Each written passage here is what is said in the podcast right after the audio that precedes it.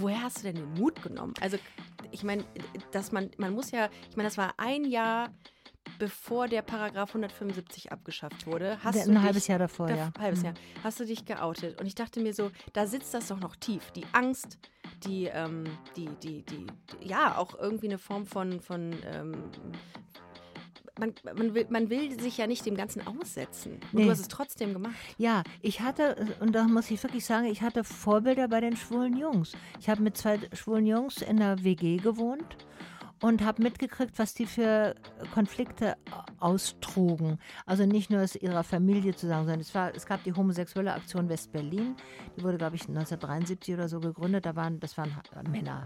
Und ich war aber immer mit Männern so befreundet. Ich hatte schwule Freunde, die da aktiv waren. Ich war auch beim CSD schon, da bin ich mitgelaufen in Berlin, ohne dass ich lesbisch war. We'll be dancing.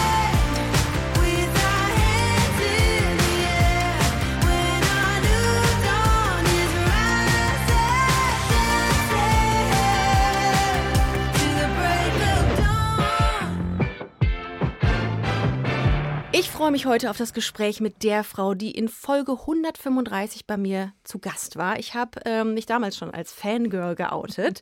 Sie, ich, sie ist nicht nur eine großartige Schauspielerin und virtuose Sängerin, sie ist vor allem eine der wichtigsten Pionierinnen des feministischen Kabaretts in Deutschland.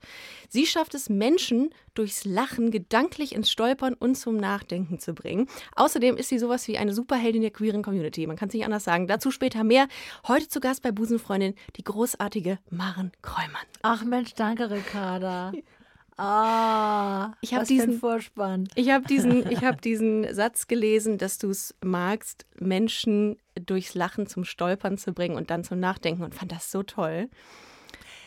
Es ist großartig, es stimmt. Das ist schön, dass du das gut findest. Also es finden, glaube ich, gar nicht so viele gut. Wirklich? Also ja, so Taumeln. als Programm glaube ich nicht. Viele wollen ja doch auch eher bestätigt werden in dem, was sie denken durch Kabarett. Also ich, ich kriege das mit, wenn ich Kabarett gucke. Manchmal, ich gucke gar nicht so viel. Ich gucke schon, was die Kolleginnen und Kollegen machen. So, und dann denke ich manchmal, ah, die, die, die KünstlerInnen arbeiten darauf hin, dass das Publikum eigentlich das kriegt, ja. was es haben, äh, bestätigt wird in dem, was sie denken. Das ist einfacher. Klar. Das ist relativ easy, da eine Pointe zu landen. Und es ist ein bisschen billig auch. Ja, langweilig. Sowas kann ja jeder im Grunde. Aber ja, aber es ist sehr beliebt. Es ist sehr beliebt. Sie kriegen ja dann sehr viel Beifall, wenn die Leute ihr Vorurteil bestätigt kriegen, sind die ja dankbar. Ja, und die Leute zum Umdenken zu bringen, das ist natürlich nochmal eine Herausforderung in sich selbst. Das stimmt, das ist ungemütlicher. Ja, das ist korrekt. Ja, aber das mag ich sehr gerne, weil irgendwie ist es ja auch immer sehr schön, eine neue Seite an sich zu entdecken oder eine neue Perspektive einzunehmen. Und, ähm, und das, ist, das ist spannend grundsätzlich. Das finde ich, du bist also mein ideales Publikum. Ja, ich bin das sehr gerne. Ich bin, also, ich bin das sehr da freue ich mich sehr. Ich habe tatsächlich, ähm, da äh, rekurriere ich gleich nochmal drauf, da komme ich gleich nochmal drauf zurück, ähm, habe ich noch eine, eine Sache, äh, die äh, insbesondere thematisch an Kräumann anknüpft. Wir sind ja heute hier in Berlin und sprechen äh, unter anderem über deine Rolle als Helen Black in der deutschen Audible Original Podcast-Serie. Ist fast ein Zungenbrecher. Mhm. Ähm, Marvels Wastelanders Black Widow. Mit dir als Black Widow, mhm. Helen Black. Ähm, und die Staffel erscheint am 8. November 2023 exklusiv hier bei Audible. Und ähm, ja, und äh, ich hatte es eben schon mal angedeutet. Du hast Berührungspunkte mit in Kräumern mit Thema Superheldin gehabt. Da hast du nämlich auch tatsächlich mal ähm, Elderly Widow gespielt. Stimmt.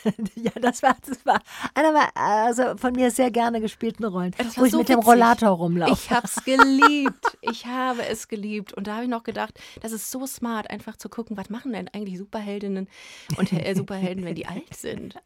Was machen die? Kriegen die die Gurkengläser noch auf? Oder weiß ich nicht. Oder ja, ziehen im ja. Rücken, nachdem Bösewichte verdroschen ja. wurden. Ja, ja das genau. war sehr, sehr cool. Schön, ja, der Relator hat mir auch gut. Ich hatte so einen schönen Umhang im Regen. ja. Ich weiß nur noch den Satz, weil sie, ich gehe da ja mit dem Rollator dann über die Straße ja. und dann habe ich irgendwie im Interview gesagt, und meine Stunts mache ich alle selber. Ja, natürlich. Sehr, sehr gut. Und äh, für alle Marvel-Fans oder diejenigen, die noch keine Berührungspunkte äh, zum Marvel-Universum äh, hatten oder haben, äh, Black Widow, Widow, Black Widow ist eine Geheimagentin und Profikillerin. Worum geht es denn in dem, ähm, in dem Original Podcast. Ja, die ist, ähm, es ist eine Staffel, ist im Zeichen von dieser Figur Black Widow ja. und die ist äh, eigentlich zur Spionin ausgebildet worden so für die, ich äh, verkürze unwesentlich, für die böse Seite, kriegt dann aber die Kurve, findet es doof und äh, läuft auf die gute Seite über. Es sind äh, Identitätswechsel involviert, es sind kurzfristige Verliebtheiten, längere äh, Liebesgeschichten, die mit der, äh, dem Spionageauftrag und dem Killerauftrag manchmal kollidieren und da passieren abwechslungsreiche Dinge, die also weit davon entfernt sind, dass es eine äh, so eine lupenreine Superheldinnen-Geschichte ist. Ist die älter? Darf ich das so fragen, die Superheldin? Ja, ich habe das irgendwo gelesen. Die, die, ist älter, die ist älter. Es gibt da auch den Gedanken, dass es ein Mittel gibt, was einen jünger werden lässt, aber sie hat das nicht gekriegt. aber ausverkauft. ähm, und ist das so, dass du, äh, wenn du ähm, für solche Rollen angefragt wirst, oder in dem konkreten Fall für Helen Black, dass du denkst, oh nö, also jetzt eine ältere anzufragen, nur weil ich älter bin, das ist jetzt blöd. Das, das möchte ich nicht. Nein, ältere, das ist, nein, das ist super. Ich fand, ich fand das eben bemerkenswert. Ich wäre nie drauf gekommen, mich dafür zu bewerben, weil ich meine, das ganze Marvel-Universum ist mir gar nicht vertraut. Marvel Kräumann. Ja, ist, ja, genau, ja. Marvel Kräumann.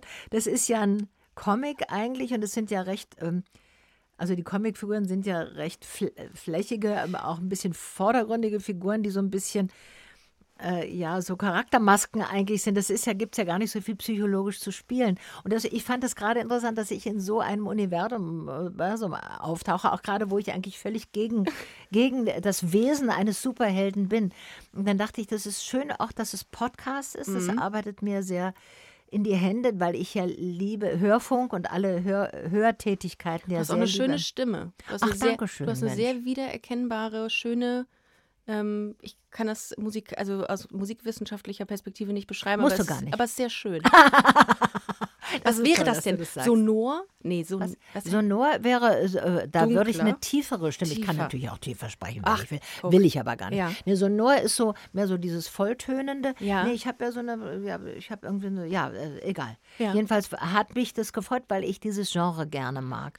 Und weil es eben was völlig anderes ist als sonst. Und ich möchte ja öfter mal auch was probieren, was ähm, gar nicht in meinem Bereich bis jetzt liegt. Ja, das, da hast du schon ähm, zum Teil die nächste Frage beantwortet. Die mhm. Frage wäre gewesen, äh, was ist der Unterschied? Was, was magst du daran, einfach mal zu ähm, Podcast zu machen? Ist es, dass man so ein bisschen unaufgeregter vor ein Mikro treten kann, dass man in Jogginghose da irgendwie... Also Podcast ist ja nicht so viel anders als Hörspiel, ja. finde ich.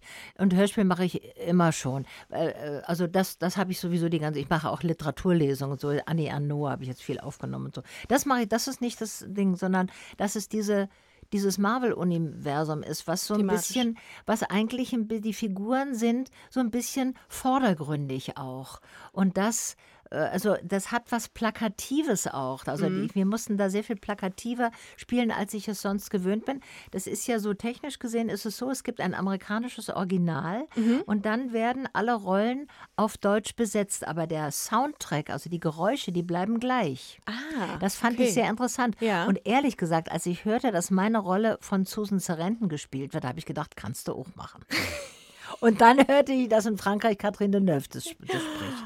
So, da dachte ich, bin ich, also das oh ist doch besser, ja. als mit Catherine Deneuve auf dem L'Oreal-Plakat zu sein. Oh. Oder? Wow, ja.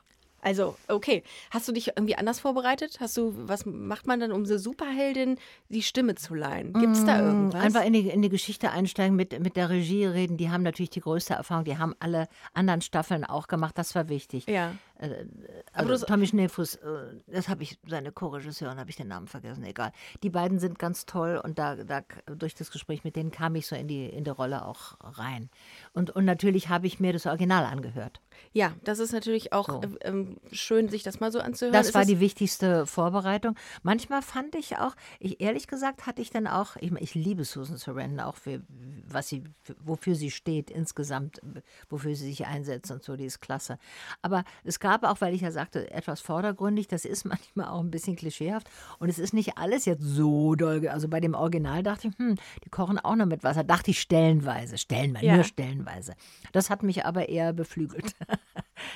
Hast du, hast du das Bedürfnis, da so einen Bruch reinzubringen eigentlich? Weil ich meine, so Superheldin, ich meine, es gibt jetzt, um jetzt mal ähm, auf, auf das Thema LGBT und Queerness einzugehen, äh, gibt es ja wenig Diversität so innerhalb dieser, dieses Kosmoses. Mhm. Ähm, wolltest du da irgendwie ähm, ein Statement setzen? Das ist ja alles ein bisschen hochgegriffen hier, die Frage, ne? Ja, ein Statement wollte ich, ich nee. wollte eigentlich kein Statement, weil ich dachte, das ist echt mal was anderes und ich probiere mal, ob ich das auch so kann. Schön einfach. ja, mit dem einfach sein. ohne Statement ja. einfach, äh, ja, macht vielleicht Spaß. Es ist ja auch was Spiele, also Schauspiel, da ist, steckt aber das Spiel auch drin. Ja. Und das wäre jetzt ähm, der Versuch. Auch dieses Plakative, das ist mir fern. Aber jetzt dachte ich, ähm, mal sehen, ob ich es kann in diesem begrenzten Rahmen. Ich habe tatsächlich, äh, musste ich es googeln, ich habe mit diesem ganzen, mit dem Marvel-Kosmos super wenig zu tun. Ich auch. Leider. Also bisher gehabt. Und äh, habe mal geguckt und es gibt tatsächlich äh, ein paar queere Superheldinnen. Batwoman äh, ist die erste offen lesbische Hauptfigur in einer Superheldenserie. Ähm, dargestellt von Ruby Rose falls die dir ah, was ja, sagt. ja, ja, ja. Und Warte Wonder mal. Woman ist, Wonder Woman, ist bisexuell. Das wusste ich alles gar ja, nicht. Ja, ja, ja. Das habe ich, äh, hab ich heute äh, noch, äh, noch mal Gal verifiziert. ja, ja. Habe ich hätte ich nicht gedacht. Haben wir auch nicht. Ich bin gar nicht für diese Art von fiktionalen. Äh, bin ich, also das Kann ist nicht mein Fachgebiet bis jetzt. Also ja. gucke ich freiwillig eigentlich gar nicht, aber lese natürlich drüber. Ja, ich auch. Bei mir mhm. ist es mhm. ähnlich. Also naja, aber du bist ja sowas wie eine Superheldin der queeren Community. Auch ich habe es eben schon gesagt. Du trägst auch ein Cape heute. Ähm, das ist was? Was jetzt keiner sieht, Maren Kräumann trägt ein rotes Cape, Glitzer-Cape. Sie ist da. Was ist, äh, Maren, was ist deine Superkraft? Zuhören. Das ging schnell. Das ist richtig schnell. Ah, das kannst du wirklich gut. Das hast du auch letztes Mal. Das ist schön. Ich meine, für jemanden, der so viele Interviews gibt, ne? Irgendwann müsste dir doch da reingehen und da wieder rausgehen. Und du trotzdem hörst du dir doch das Gebrabbel an von allen anderen. Ich gucke die Person an. Das ist dann, dann wird es nämlich interessant. Ja. Also diese große Masse an, äh, an Pressearbeit ja. an, kannst du aushalten, wenn du dich entscheidest, Individuen zu sehen. Ich oh. finde, das ist dann besser. Ja, das finde ich toll. Das finde ich eine schöne Eigenschaft. So, und ich finde ganz gut, wenn die Person zum Beispiel das ist meistens, ist fast immer richtig, den Zettel mit den Fragen weglegt und mich auch anguckt und wir gucken uns an und mm. es mhm. wird ein Gespräch, so wie wir das machen. Du ja. hast es ja als Prinzip, dass du guckst und zuhörst ja. und richtig äh, dich unterhältst. Aber sonst sind Interviews oft, ja, dann wollte ich noch fragen, hm, so, dann gucken sie auf ihren Zettel. Nee, das beste Gespräch ist, man nimmt wahr und denkt, und dann denke ich, vielleicht ist da doch was dran an der Person, obwohl die Zeitschrift, für dieses Schreibt, mich gar nicht so interessiert oder so. Das gibt es ja auch. Wir müssen ja natürlich Pressearbeit machen in ganz vielen. So, will ich mich gar nicht beklagen, aber das ist so, das gehört zum Profitum. und dann äh, hat man manchmal Überraschungen und lernt, äh, kriegt einen Menschen äh, vor sich gesetzt. Und das ist dann schön. Und merkst du, dass Leute dir manchmal so, so ähm, so übervorsichtig äh, zu dir sind. Also sich, sich sehr mit Samthandschuhen anfassen. Du bist ja eine, eine, eine, ähm, eine sehr bekannte, prominente Person. Und macht das was mit dir, wenn Leute so ich sage jetzt mal, äh, ohne dir den Rücken zuzukehren, aus dem Raum gehen und dir irgendwie noch was bringen, ist das manchmal komisch für dich, dass du denkst, mein Gott, ich bin doch auch nur die Maren. So. Ja, aber so extrem äh, ist, es so nicht? ist es nicht. Also wird so wahrgenommen. Dass mir gehuldigt wird, dass er, rückwärts, aber es ist ein schönes Bild, dass sie rückwärts aus dem Zimmer gehen. Das wäre wär mal was. Nee, das ist nicht, das findet nicht so statt. Also es, es, stimmt, dass ich jetzt mehr erkannt werde. Ich merke das an Blicken, wenn ich so auch durch fremde Städte gehe. In Berlin, in meinem Kiez ist ja sowieso das ist was anderes, aber jetzt war neulich in Essen war die, war die Premiere, also egal, von Enkel für Fortgeschritten oder so, gehe in eine andere Stadt und auf einmal merke ich so Double Takes, dass sie, dass sie mich wiedererkennen. Manchmal ist es nur ein Erkennen. Was hast du gerade gesagt, Double Takes? Double Take, ja, dieses, äh, ah, was, so man, zurückgucken. was man aus dem Film kennt bei den ah. Komikern, die das immer gut können. Man guckt woanders hin und guckt dann nochmal zurück. Das heißt Double so, Takes. Das heißt Double Take, ja so. Ja. Dass du einmal, einmal guckst und dann merkst du, du hast was gesehen und dann guckst du nochmal. Ja. So, und das ist manchmal aber auch nur ein Erkennen, die habe ich schon mal irgendwo gesehen. Mhm. Das heißt nicht, dass sie mich Maren Kräumann kennen oder dass sie irgendwas von mir gesehen haben, sondern und oft auch, das, und das ist ähm, ernüchternd, das muss ich aber auch mal sagen und alle anderen Kolleginnen und Kollegen davor warnen, äh, dass wenn so strahlend jemand auf einen zukommt und sagt, Mensch, ich finde sie so toll, oft ist das, dass sie gar nicht wissen, wer man ist. Und Frau wissen, Stratmann, schön Sie zu treffen. es fällt ihnen kein anderer Satz ein, Ja. um den Einstieg zu machen, Mm. als zu sagen, ich finde sie toll. Mm. Wenn ich dann Mhm, fragen danke. würde, äh, wo, wo, was, worauf beziehen Sie sich denn? Ja, weiß nicht. So. Also man Oh, darf es ja. auch nicht persönlich nehmen. Manchmal sind die einfach nur froh, wenn sie jemanden sehen, den sie schon mal vage im Fernsehen gesehen haben. Ist nicht persönlich gemeint. Ich frage Hm? deswegen, weil ja auch ein ehrliches Gespräch dann gar nicht so stattfinden kann. das, ne? kann, das ist auch nicht ehrlich. ja. Also manchmal sehe ich auch, dass sie, die wollen ein Autogramm haben, damit sie sehen, wie ich heiße. ja, Und dann, ja, Ist so. okay. ah, ach so, ja. Frau Eumann. Ja, Oh, schön. Ja, oder manchmal ko kommen Leute und sagen, sagen Sie doch mal, woher ich Sie kenne. Sagen Sie doch mal, Boah, woher ich ist Sie frech. kenne. Das ist frech. Das ist doch Da frech. sage ich ja, ich bin eigentlich Also. unterwegs, ich kann Ihnen jetzt nicht alles aufzählen. Darf ich, äh, ja, also vielleicht, was war jetzt zuletzt, äh, oder äh, kein Pardon, oder. Machst du das gerne? Äh, Nee, das finde ich dann ein bisschen frech. Ja, okay. Weil dann muss ich ja mich hinstellen und überlegen, wo könnte die mich gesehen Ja, haben. wie Mein prominent Leben- bin ich? Ja, So. ja, so, ja, nicht mal so, sondern ich muss der Rechenschaft so, geben, okay, weil okay. sie mich erkennt und wissen will, woher. Das ist zu viel. Mhm. Und was sind deine, es gibt ja so, also Leute, die dann immer wieder die gleichen Fragen stellen. Ich habe mir auch äh, letzte Woche, als ich mich vorbereitet habe auf dieses Gespräch mit dir, habe ich mir auch gedacht, ich will Maren nicht die gleichen Fragen stellen, äh, die sie immer gestellt bekommt. In jedem Interview geht es um Queerness und es geht auch heute um Queerness bei uns natürlich. Aber ich, ich manchmal wehre ich mich dagegen, immer so in die gleiche Kerbe zu schlagen. Und äh, kannst du dich an irgendein Interview erinnern, von, von dem du sagst, boah, das war richtig geil. Das war richtig, so, so möchte ich das haben. Ah, gibt es, äh, gab es mehrfach, ich kann mich aber nicht mehr erinnern, Okay.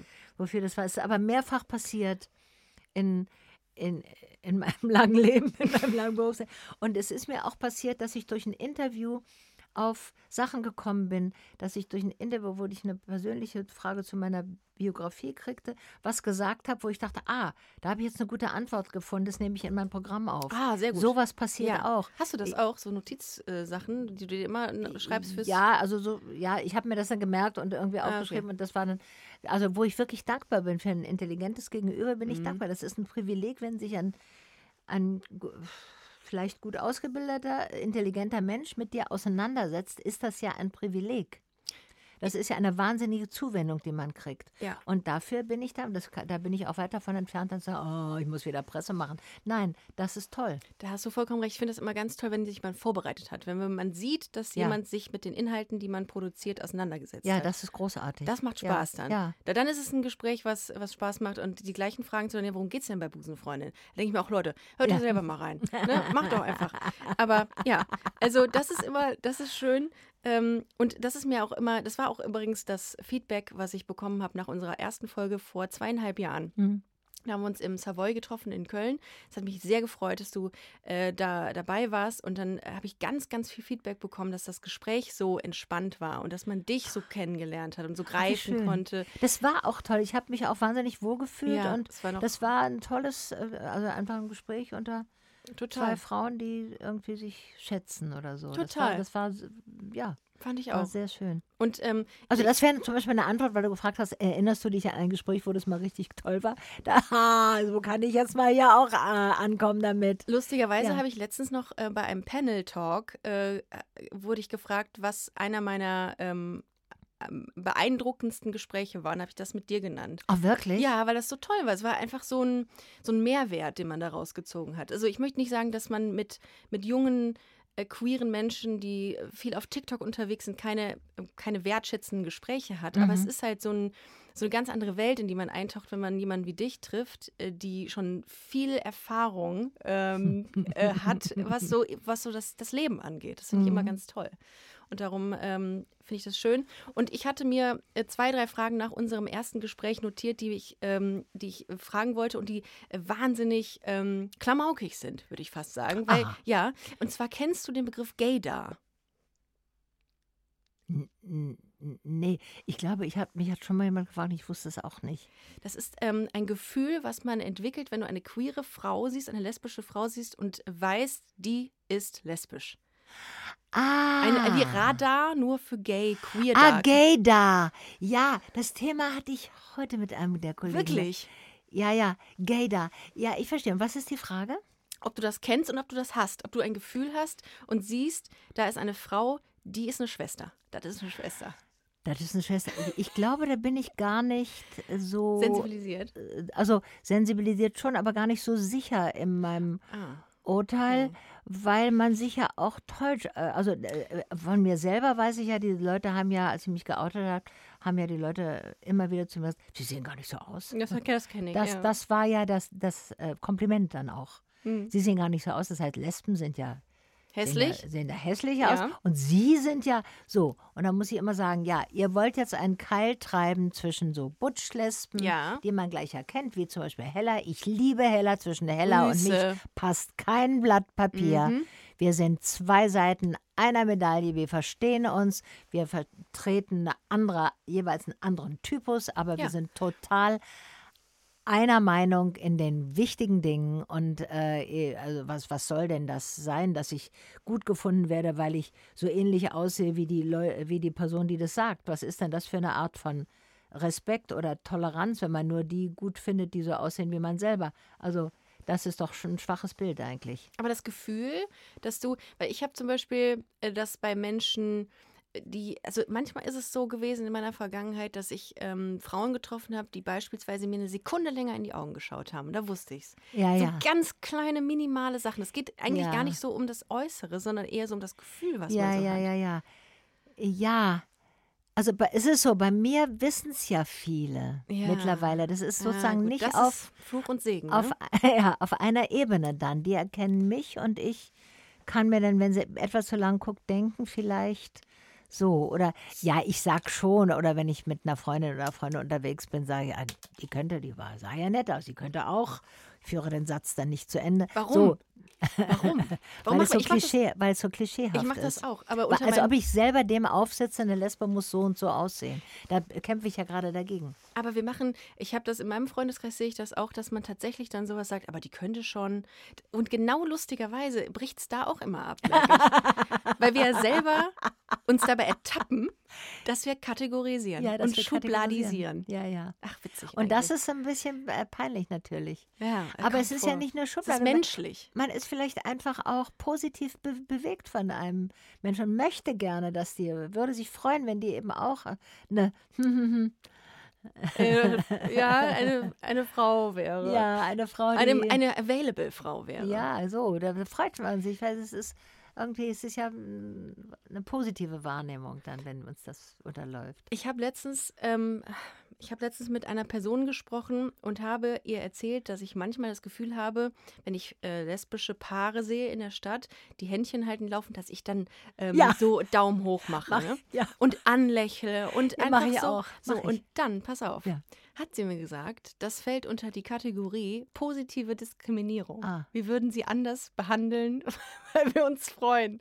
Und ich fand das so schade, weil ich gedacht habe, fuck, ich würde das, ich mach das, das aber so auch gerne. Wenn ich zwei Frauen Hand in Hand, dann lächle ich die an. Ich auch. Und ich weiß nicht, wie die das dann finden. Wahrscheinlich verwirrend, verstörend. Ich würde, es, ich würde es gut finden, wenn ich. Ich auch. So, und jemand guckt so positiv. Aber vielleicht denken sie nur, oder ich lächle über sie oder so. Aber ich mache das auch. Ich habe das, das Bedürfnis mich. zu sagen: Toi, toi, toi, toi. toi. ja, genau. Und ja. ich bin immer positiv beruhigt, wenn ich in einer fremden Stadt bin. Es kommen ja zwei Frauen, die Hand halten oder Toll. so. Dann denke ich: Ah, oh, so schlecht kann es ja nicht sein. Ich denke auch. Das habe ich letztens, habe ich das noch gehabt und dachte mir: Ah, lass das, Ricarda. Positive Diskriminierung. Ja. Aber ich glaube, am Ende des Tages aber wieso soll das jetzt, ich verstehe nicht, was heißt positive Diskriminierung? Weil wir damit Menschen anders behandeln und nicht. Hiring for your small business? If you're not looking for professionals on LinkedIn, you're looking in the wrong place. That's like looking for your car keys in a fish tank.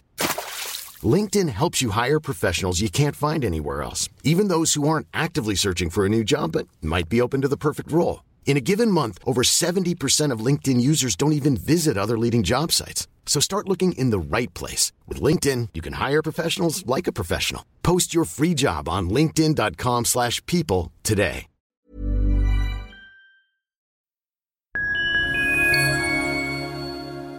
Liebe Community, eine ganz kurze Zwischenmeldung an dieser Stelle. Wir sind mit Love is Life erneut auf Tour. Miriam Boawina Irina Schlauch und ich bringen zusammen ein bisschen Farbe in die Flinterwelt. Mit dem Love is Life Pride Special kommen wir am 29. Juni nach München in den Schlachthof, am 19. Juli ins Karlswerk nach Köln und am 1. August ins Übel und Gefährlich nach Hamburg. Eins meiner persönlichen Highlights wird die Live-Weltpremiere meines ersten Songs sein. Es wird weitere Highlights geben. Es wird lustig, deep und selbstverständlich seid ihr mittendrin. Love is Life Pride Special 2024. Tickets gibt's auf eventim.de oder in den Busenfreundin Show Notes. Wir sehen uns auf Tour und jetzt geht's weiter mit Busenfreundin, der Podcast.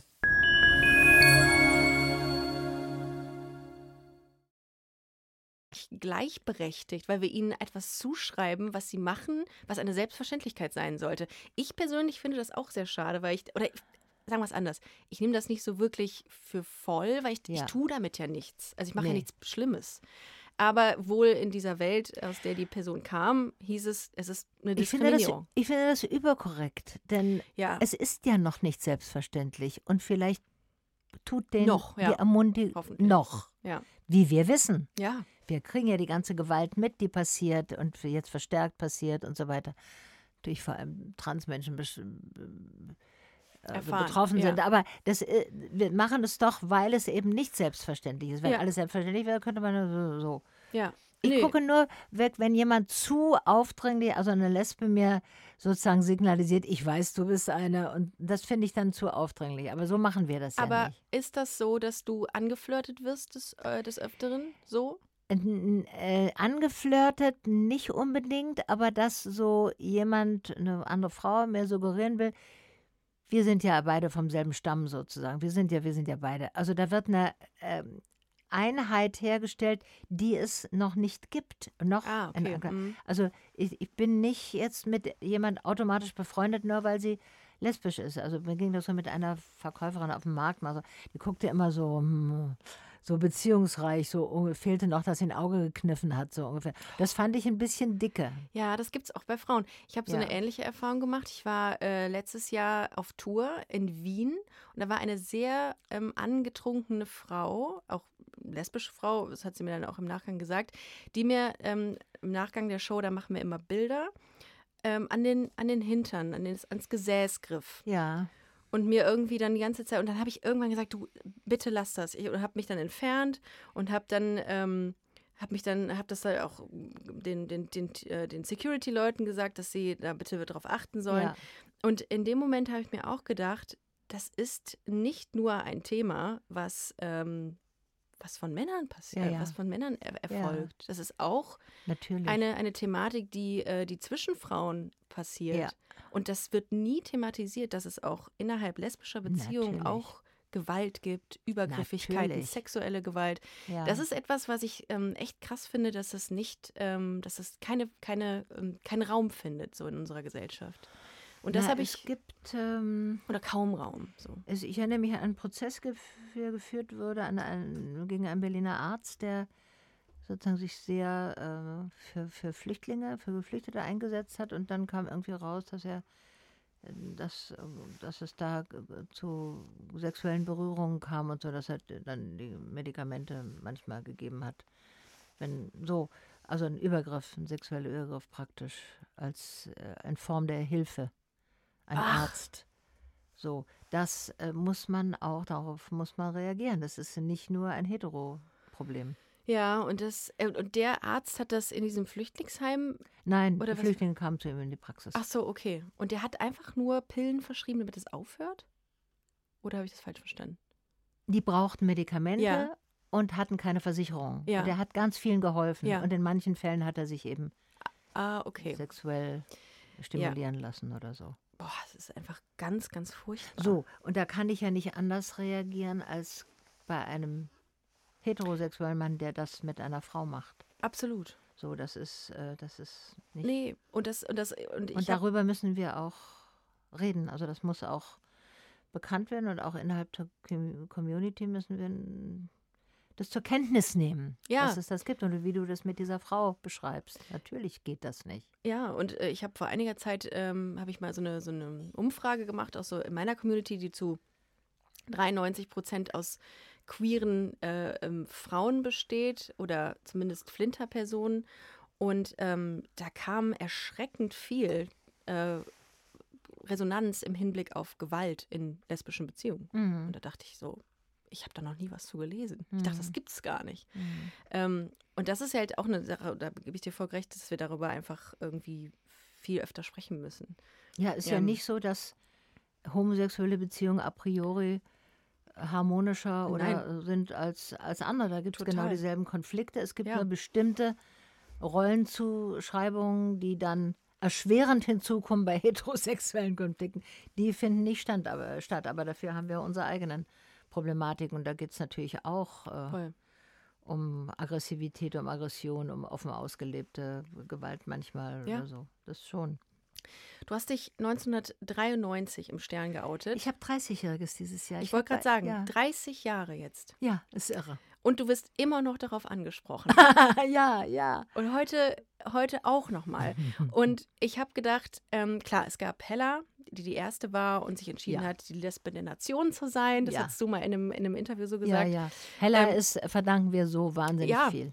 Hella und Cornelia Absolut. damals. Und Mhm. ich, äh, ich, bin, ähm, ich bin da so ein bisschen drüber gestolpert, weil es sich sehr einfach anhörte, weil du, du, du, du fliegst so darüber und warst dann, hast dann sich in eine Frau verliebt und dann hattest du das erste Mal Sex mit einer Frau. Und ich dachte so, was ist bei Maren vorher passiert? Was ist in deinem, in deinem Kopf los gewesen? Da, war- es war in den 90ern, gab es ja außer Hella jetzt kaum jemand. Jutta Österle-Schwerin von den Grünen, die fertig gemacht wurde, weil sie gesagt wurde, ja, sie hat immer nur diese Latzhosen an und diese Gesundheitsschutz, was gar nicht stimmte. Ja, aber die, das war, es gab kein, es gab kein Beispiel. Es gab Genau. Es gab nur Frauen, die, wo man sagte, ja, die ist auch mit Frauen oder so Seminar. Wir hatten ein Seminar, wo komischerweise nur Frauen drin waren. Und bis ich dann schnallte, dass das wahrscheinlich Lesben sind. Eine Dating-Plattform war das dann wahrscheinlich zu damaligen Zeitpunkt.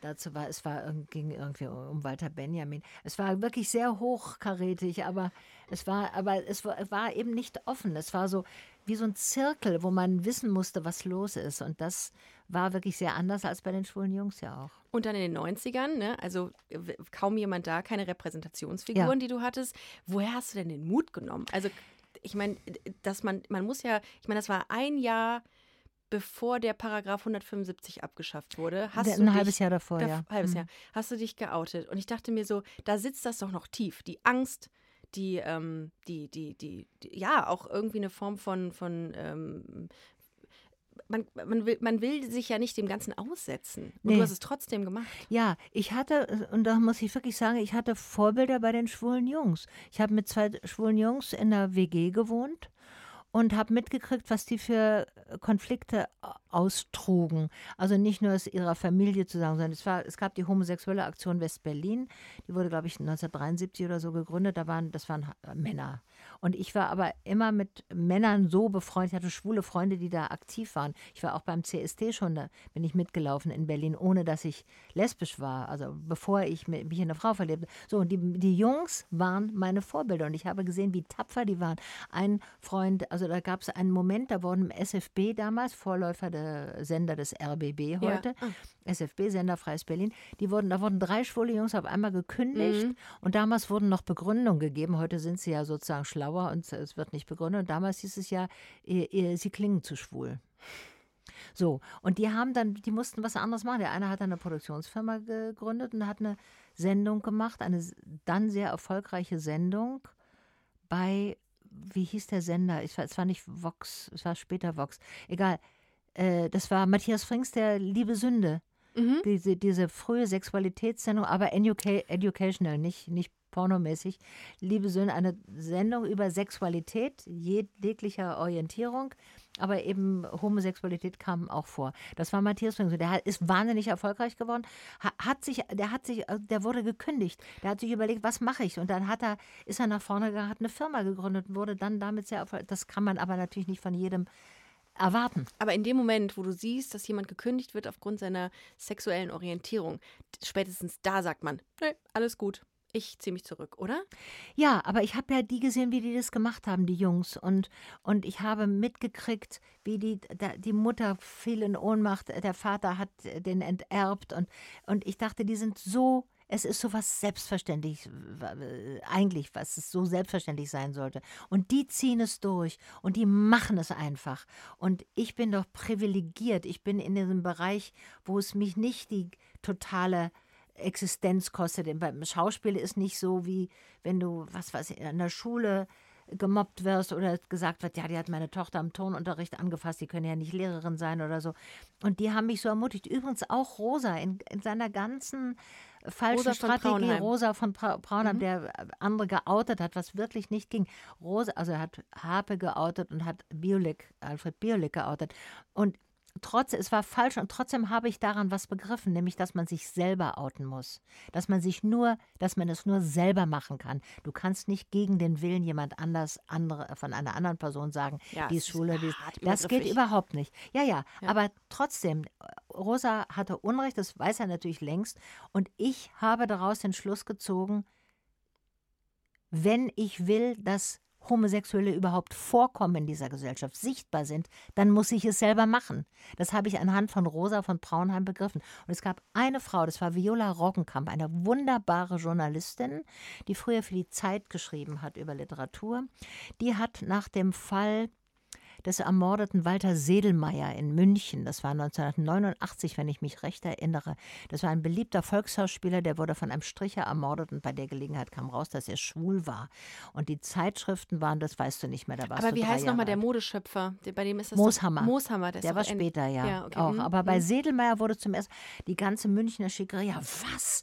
Unser Walter Sedelmeier, so eine Urbayer, der soll schwul gewesen. Das wussten wir ja gar nicht und es war so verlogen, weil es wollte ja keiner wissen. Auf einmal taten sie, oh, und man weiß es nicht. Und da schrieb Viola Roggenkomp einen Kommentar in der Münchner Abendzeitung. Und das war das erste Mal, dass ich gemerkt habe, dass eine Journalistin das Wort lesbisch in Verbindung mit der ersten Person Singular verwendet und der ersten Person Plural, weil sie sagte, was hilft dagegen, diese Verlogenheit? Es hilft nur, wenn wir uns zeigen, wenn wir sagen, dass wir es sind. Und sie hatte sich mit diesem Artikel, hat sie sich geoutet, denn sie hat die erste Person verwendet. Wir oder ich. Also in dem Fall hat sie gesagt wir.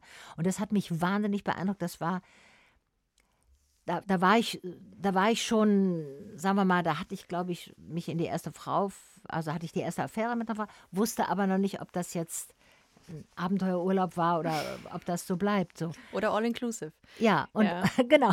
Und da habe ich, da, das hat mich, äh, und das war eben die einzige Frau die, von der ich da eine Ermutigung außer Hella gekriegt habe. Also, und ich dachte, die hat recht. Und dann widerfuhr es mir und dann dachte ich, ich bin privilegiert. Ich arbeite hier beim Fernsehen, die interessieren sich für mich, äh, äh, weil ich zwei Hauptrollen gespielt habe. Was ist denn das? Andere haben 30 Jahre Theater gemacht. Kein Mensch interessiert sich für sie. So, jetzt, mhm. wenn die sich für mich interessieren, will ich wenigstens was Sinnvolles bewirken. Boah. Und so kam das. Das ist ja auch ein bisschen so das Coming Out von dir. Oder wie heißt die, die Dame, die in der äh, Zeit geschrieben hat? Viola Roggenkamp. Viola Roggenkamp war ja auch dann so ein bisschen auch so eine Revolution. Also Coming Out als Ergebnis oder, oder eine Revolution. Ähm, Coming Out als Veränderung, als, als gesellschaftliche Veränderung. Natürlich, um was anzustoßen. Genau. Und das war ich, der Grund. Und ich denke mir so, das, das machen wir ja heute nicht mehr. Das passiert ja heute in der, äh, also ähm, die jungen äh, die nachwachsende Generation, Generation Y, äh, nee, warte, Gen Z, Gen die macht das ja nicht, um Dinge zu verändern, sondern um zu sich zu stehen, um fein zu sein. Das ist ja ganz andere motivierende oder, oder Motivation, ja.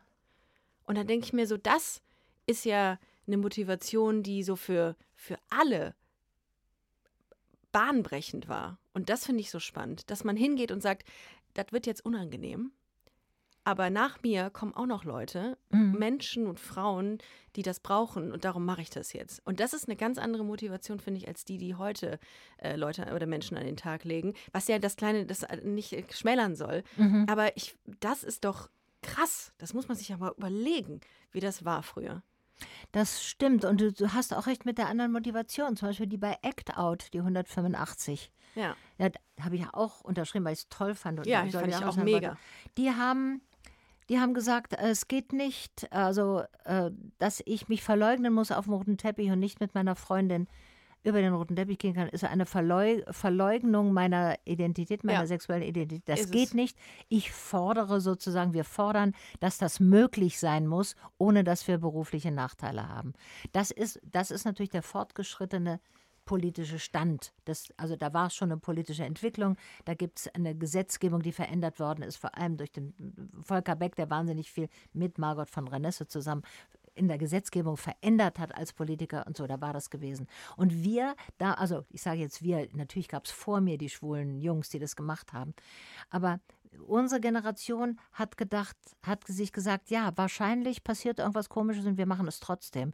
Und deswegen, da haben manche gefragt, was waren sie denn verbittert? Ich war überhaupt nicht verbittert. Ich wusste ja, dass das Wann? passiert. 93. Ach so. Mhm. Die haben mich später ge ah, ja. im Nachhinein gefragt, waren sie verbittert, dass sie dann bestimmte Rollen nicht mehr gekriegt ah, haben oder so. Okay. Ich fand das ganz klar, dass ich wahrscheinlich, ich war ja die, der Präzedenzfall. Ich war die Erste, die es ohne Not sozusagen von sich aus gesagt hat. Hella wurde ja dann in relativ unschöner Weise von der Bildzeitung mhm. äh, geoutet, hat aber dann natürlich sofort äh, das dazu gestanden und, und ihre Rolle angenommen und war die erste, von der man es wusste. Also Hella ist einfach drei Denkmäler auf einmal hat sie verdient.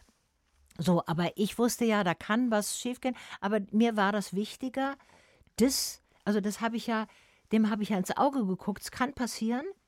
Mal sehen, was passiert. Und wenn es passiert, dass ich gar keine Rollen mehr habe, dann mache ich eben was anderes. Also da ist dann die Klagemöglichkeit ist ja ausgeschlossen, wenn du weißt, das kann passieren. Das ist die andere Haltung, die du beschrieben hast. Ja, mal schauen, das, das was ist, was du geschrieben hast. Die anderen sagen, ich fordere, es darf nicht so sein, dass wir Nachteile haben. Und wir haben gesagt, kann schon sein, dass wir Nachteile haben, wir machen es trotzdem. Boah, du bist ja aber ins Risiko gegangen. Es hätte ja auch ganz ja. anders werden können. Du hattest, also ich kann mir vorstellen, also ich weiß es nicht, du wirst es besser wissen, dass es immer noch Schwierigkeiten gibt ja, in, der, in der Branche, in Klar. der äh, Schauspiel. Natürlich gibt es die.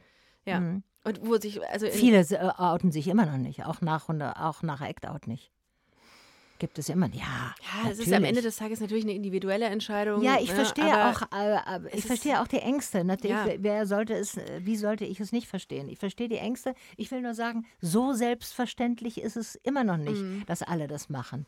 Manche kämpfen einen anderen Kampf aus und wollen nicht an der Front auch noch kämpfen oder so. Aber hattest du trotzdem mal irgendwann Zweifel? Also hattest du, du hast gerade von, von deiner äh, Affäre oder Partnerin gesprochen.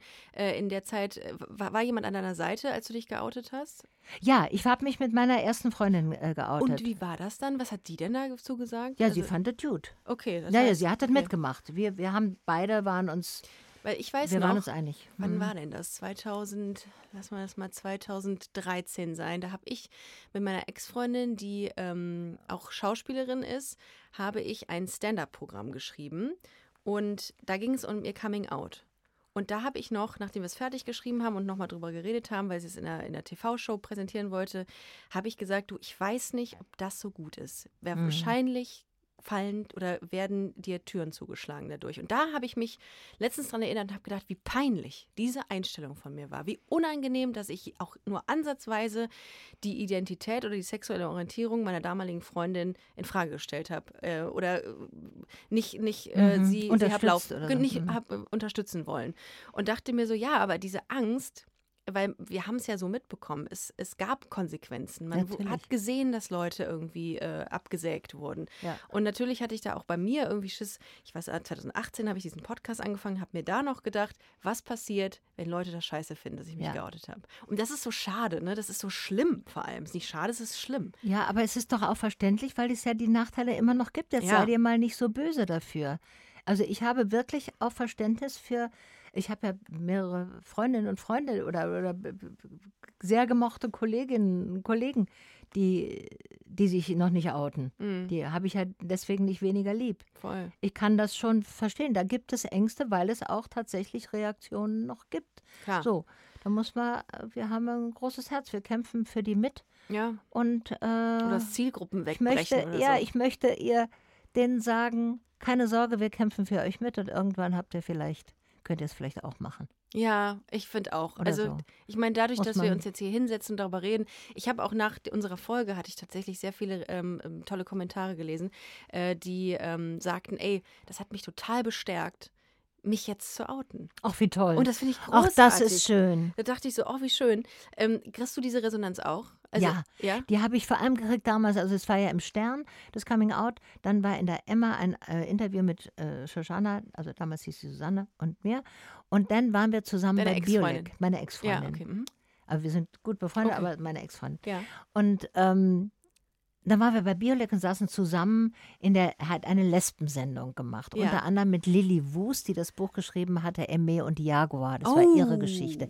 Eine alte Dame, Toll. gebrechliche alte Dame, die saß da. Das war natürlich der Hit der Sendung. Oh. Aber wir haben, saßen auch da und haben uns da äh, gezeigt. Und, Mhm. da, äh, und das war schon, das war schon ein Klopper. Und da, danach haben ganz viele, und manchmal treffe ich heute noch, kommen Men Frauen auf mich zu, die, sa- die sagen, ach, an dem Abend habe ich es meiner Mutter erzählt oder so, als das im Fernsehen kam. Und das ist natürlich toll. Balsam für die Seele. Ja, ist das hat ganz viel tatsächlich ausgelöst, wie wir beide da saßen. Und äh, die, äh, Susanne, also Shoshana heute, ähm, 20 Jahre jünger als ich. Und ich weiß noch, wie ich sagte, ich habe nicht nur das falsche Geschlecht gewählt, sondern auch das falsche Alter. Das kommt ja noch dazu. Das ist ja nochmal diskriminiert mit dem riesen Altersunterschied. Und ja, ja, doch, doch, das ist mir nicht gut angesehen. Feministische äh, Freundin Aber oder bei Männern und Frauen ist das völlig in Ordnung. Das 20, Natürlich, 20 aber bei einer, also eine, eine Moderatorin, die ich kannte, die ich sehr mochte eigentlich, die fragte mich also eins muss ich dich mal fragen, du bist ja wie so ein Mann, du hast ja immer diese jüngeren Freunde, du bist ja wie so ein Mann. Äh, Nee, ist äh, anders. Es ist nicht, ist, mir geht es nicht um meine Potenz zu zeigen Oh oder was, Gott. sondern es ist, Es geht um, um den Menschen. es geht um den Menschen und es ist auch für mich die erste, also die erste Frauenliebe war ja, ich war die ältere und ich habe sozusagen meine Rolle in der Beziehung war eine neue. Ich war auf einmal die statusgebende Person in der Beziehung. Aufgewachsen Oh, bin spannend. ich ja hier Jahrgang, ich bin Jahrgang 1949, aufgewachsen in den 50er Jahren mit der Vorstellung, eine Frau muss heiraten und der Mann ist ein Ko- Kopf größer, äh, etwas schlauer, verdient mehr Geld und etwas älter. Also also Selbst der- ich habe noch dieses Rollenbild mitbekommen. ja, das haben, das haben wir ganz lange mitgekriegt. Ja. Und auf einmal, da war ich eben schon äh, Ende 30, da, da hatte ich schon die ersten Erfolge beim Fernsehen und habe auch ein bisschen Geld verdient, was bei mir sehr lange gebraucht hat, bis ich überhaupt richtig, also was man Geld verdienen nennen kann, gemacht habe. So, und dann habe ich gemerkt, ich brauche jetzt, ich bin jetzt so frei geworden, ich habe so ein Selbstbewusstsein und so ein Erfolgsgefühl selber. Ich, ich kann damit wirklich abschließen, dass es irgendwie einen Mann geben muss, der mir einen Status gibt. Ich gebe hier jetzt den Status oder ich bin jetzt die, die einen halben Kopf größer ist und zwei- 20 Jahre älter. So, in dieser Beziehung. Das war eine neue Rolle und das war, Aber Das da sich reinzufinden, das ist schwierig, oder? Gerade ja. wenn man das anders, ähm, A, wenn man wenn man es anders ähm, internalisiert hat und B, wenn man es anders gelebt hat, sich dann umzugewöhnen. Ich finde nach wie vor auch immer komisch, wenn man sagt, das ist mein Mann oder das ist meine Frau.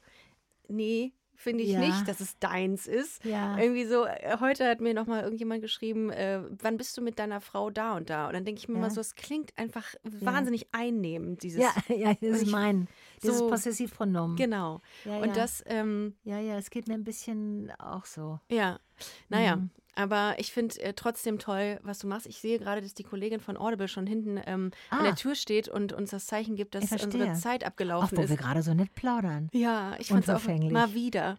ähm, Maren, es war, es war toll, mit dir zu sprechen, wie das letzte Mal auch. Also, Ach, es Ricarda, ist, mit dir auch. Wir kommen immer an so wesentlich, schnell, relativ schnell an so wesentliche Punkte. und es ist so schön, wenn man dann wirklich so ein, mit, mit sehr viel ähm, ähm, Su- Substanz wieder rausgeht. Ich komme ich komm immer aus, diesem, aus diesen Gesprächen und die wirken so nach. Ähm, das hatte ich letztes Mal auch. In diesem Toll. Sinne, vielen, vielen Dank. Ihr Lieben, bitte äh, checkt äh, ab nächste Woche Mittwoch die dritte Staffel der deutschen Audible Original Podcast-Serie Marvels Wastelanders Black Widow mit Maren Kräumann als Helen Black aus. Das Ganze gibt es exklusiv bei audible.de. Maren, es war mir eine Ehre. Mir auch. Und bei dir, red, also man redet so, wie man woanders nicht redet. Oh, das ist toll. Das freut mich Danke sehr. dir. Vielen, Danke vielen dir Dank. sehr für das schöne Gespräch. Ihr Lieben, alles Gute, bleibt gesund und äh, denkt dran, love is love. Äh, bis dann. Tschüss. Das war Busenfreundin. Wenn ihr weitere Informationen wollt, dann slidet uns smooth in die DMs auf Instagram busenfreundin-podcast oder besucht unsere Webseite www.busen-freundin.de.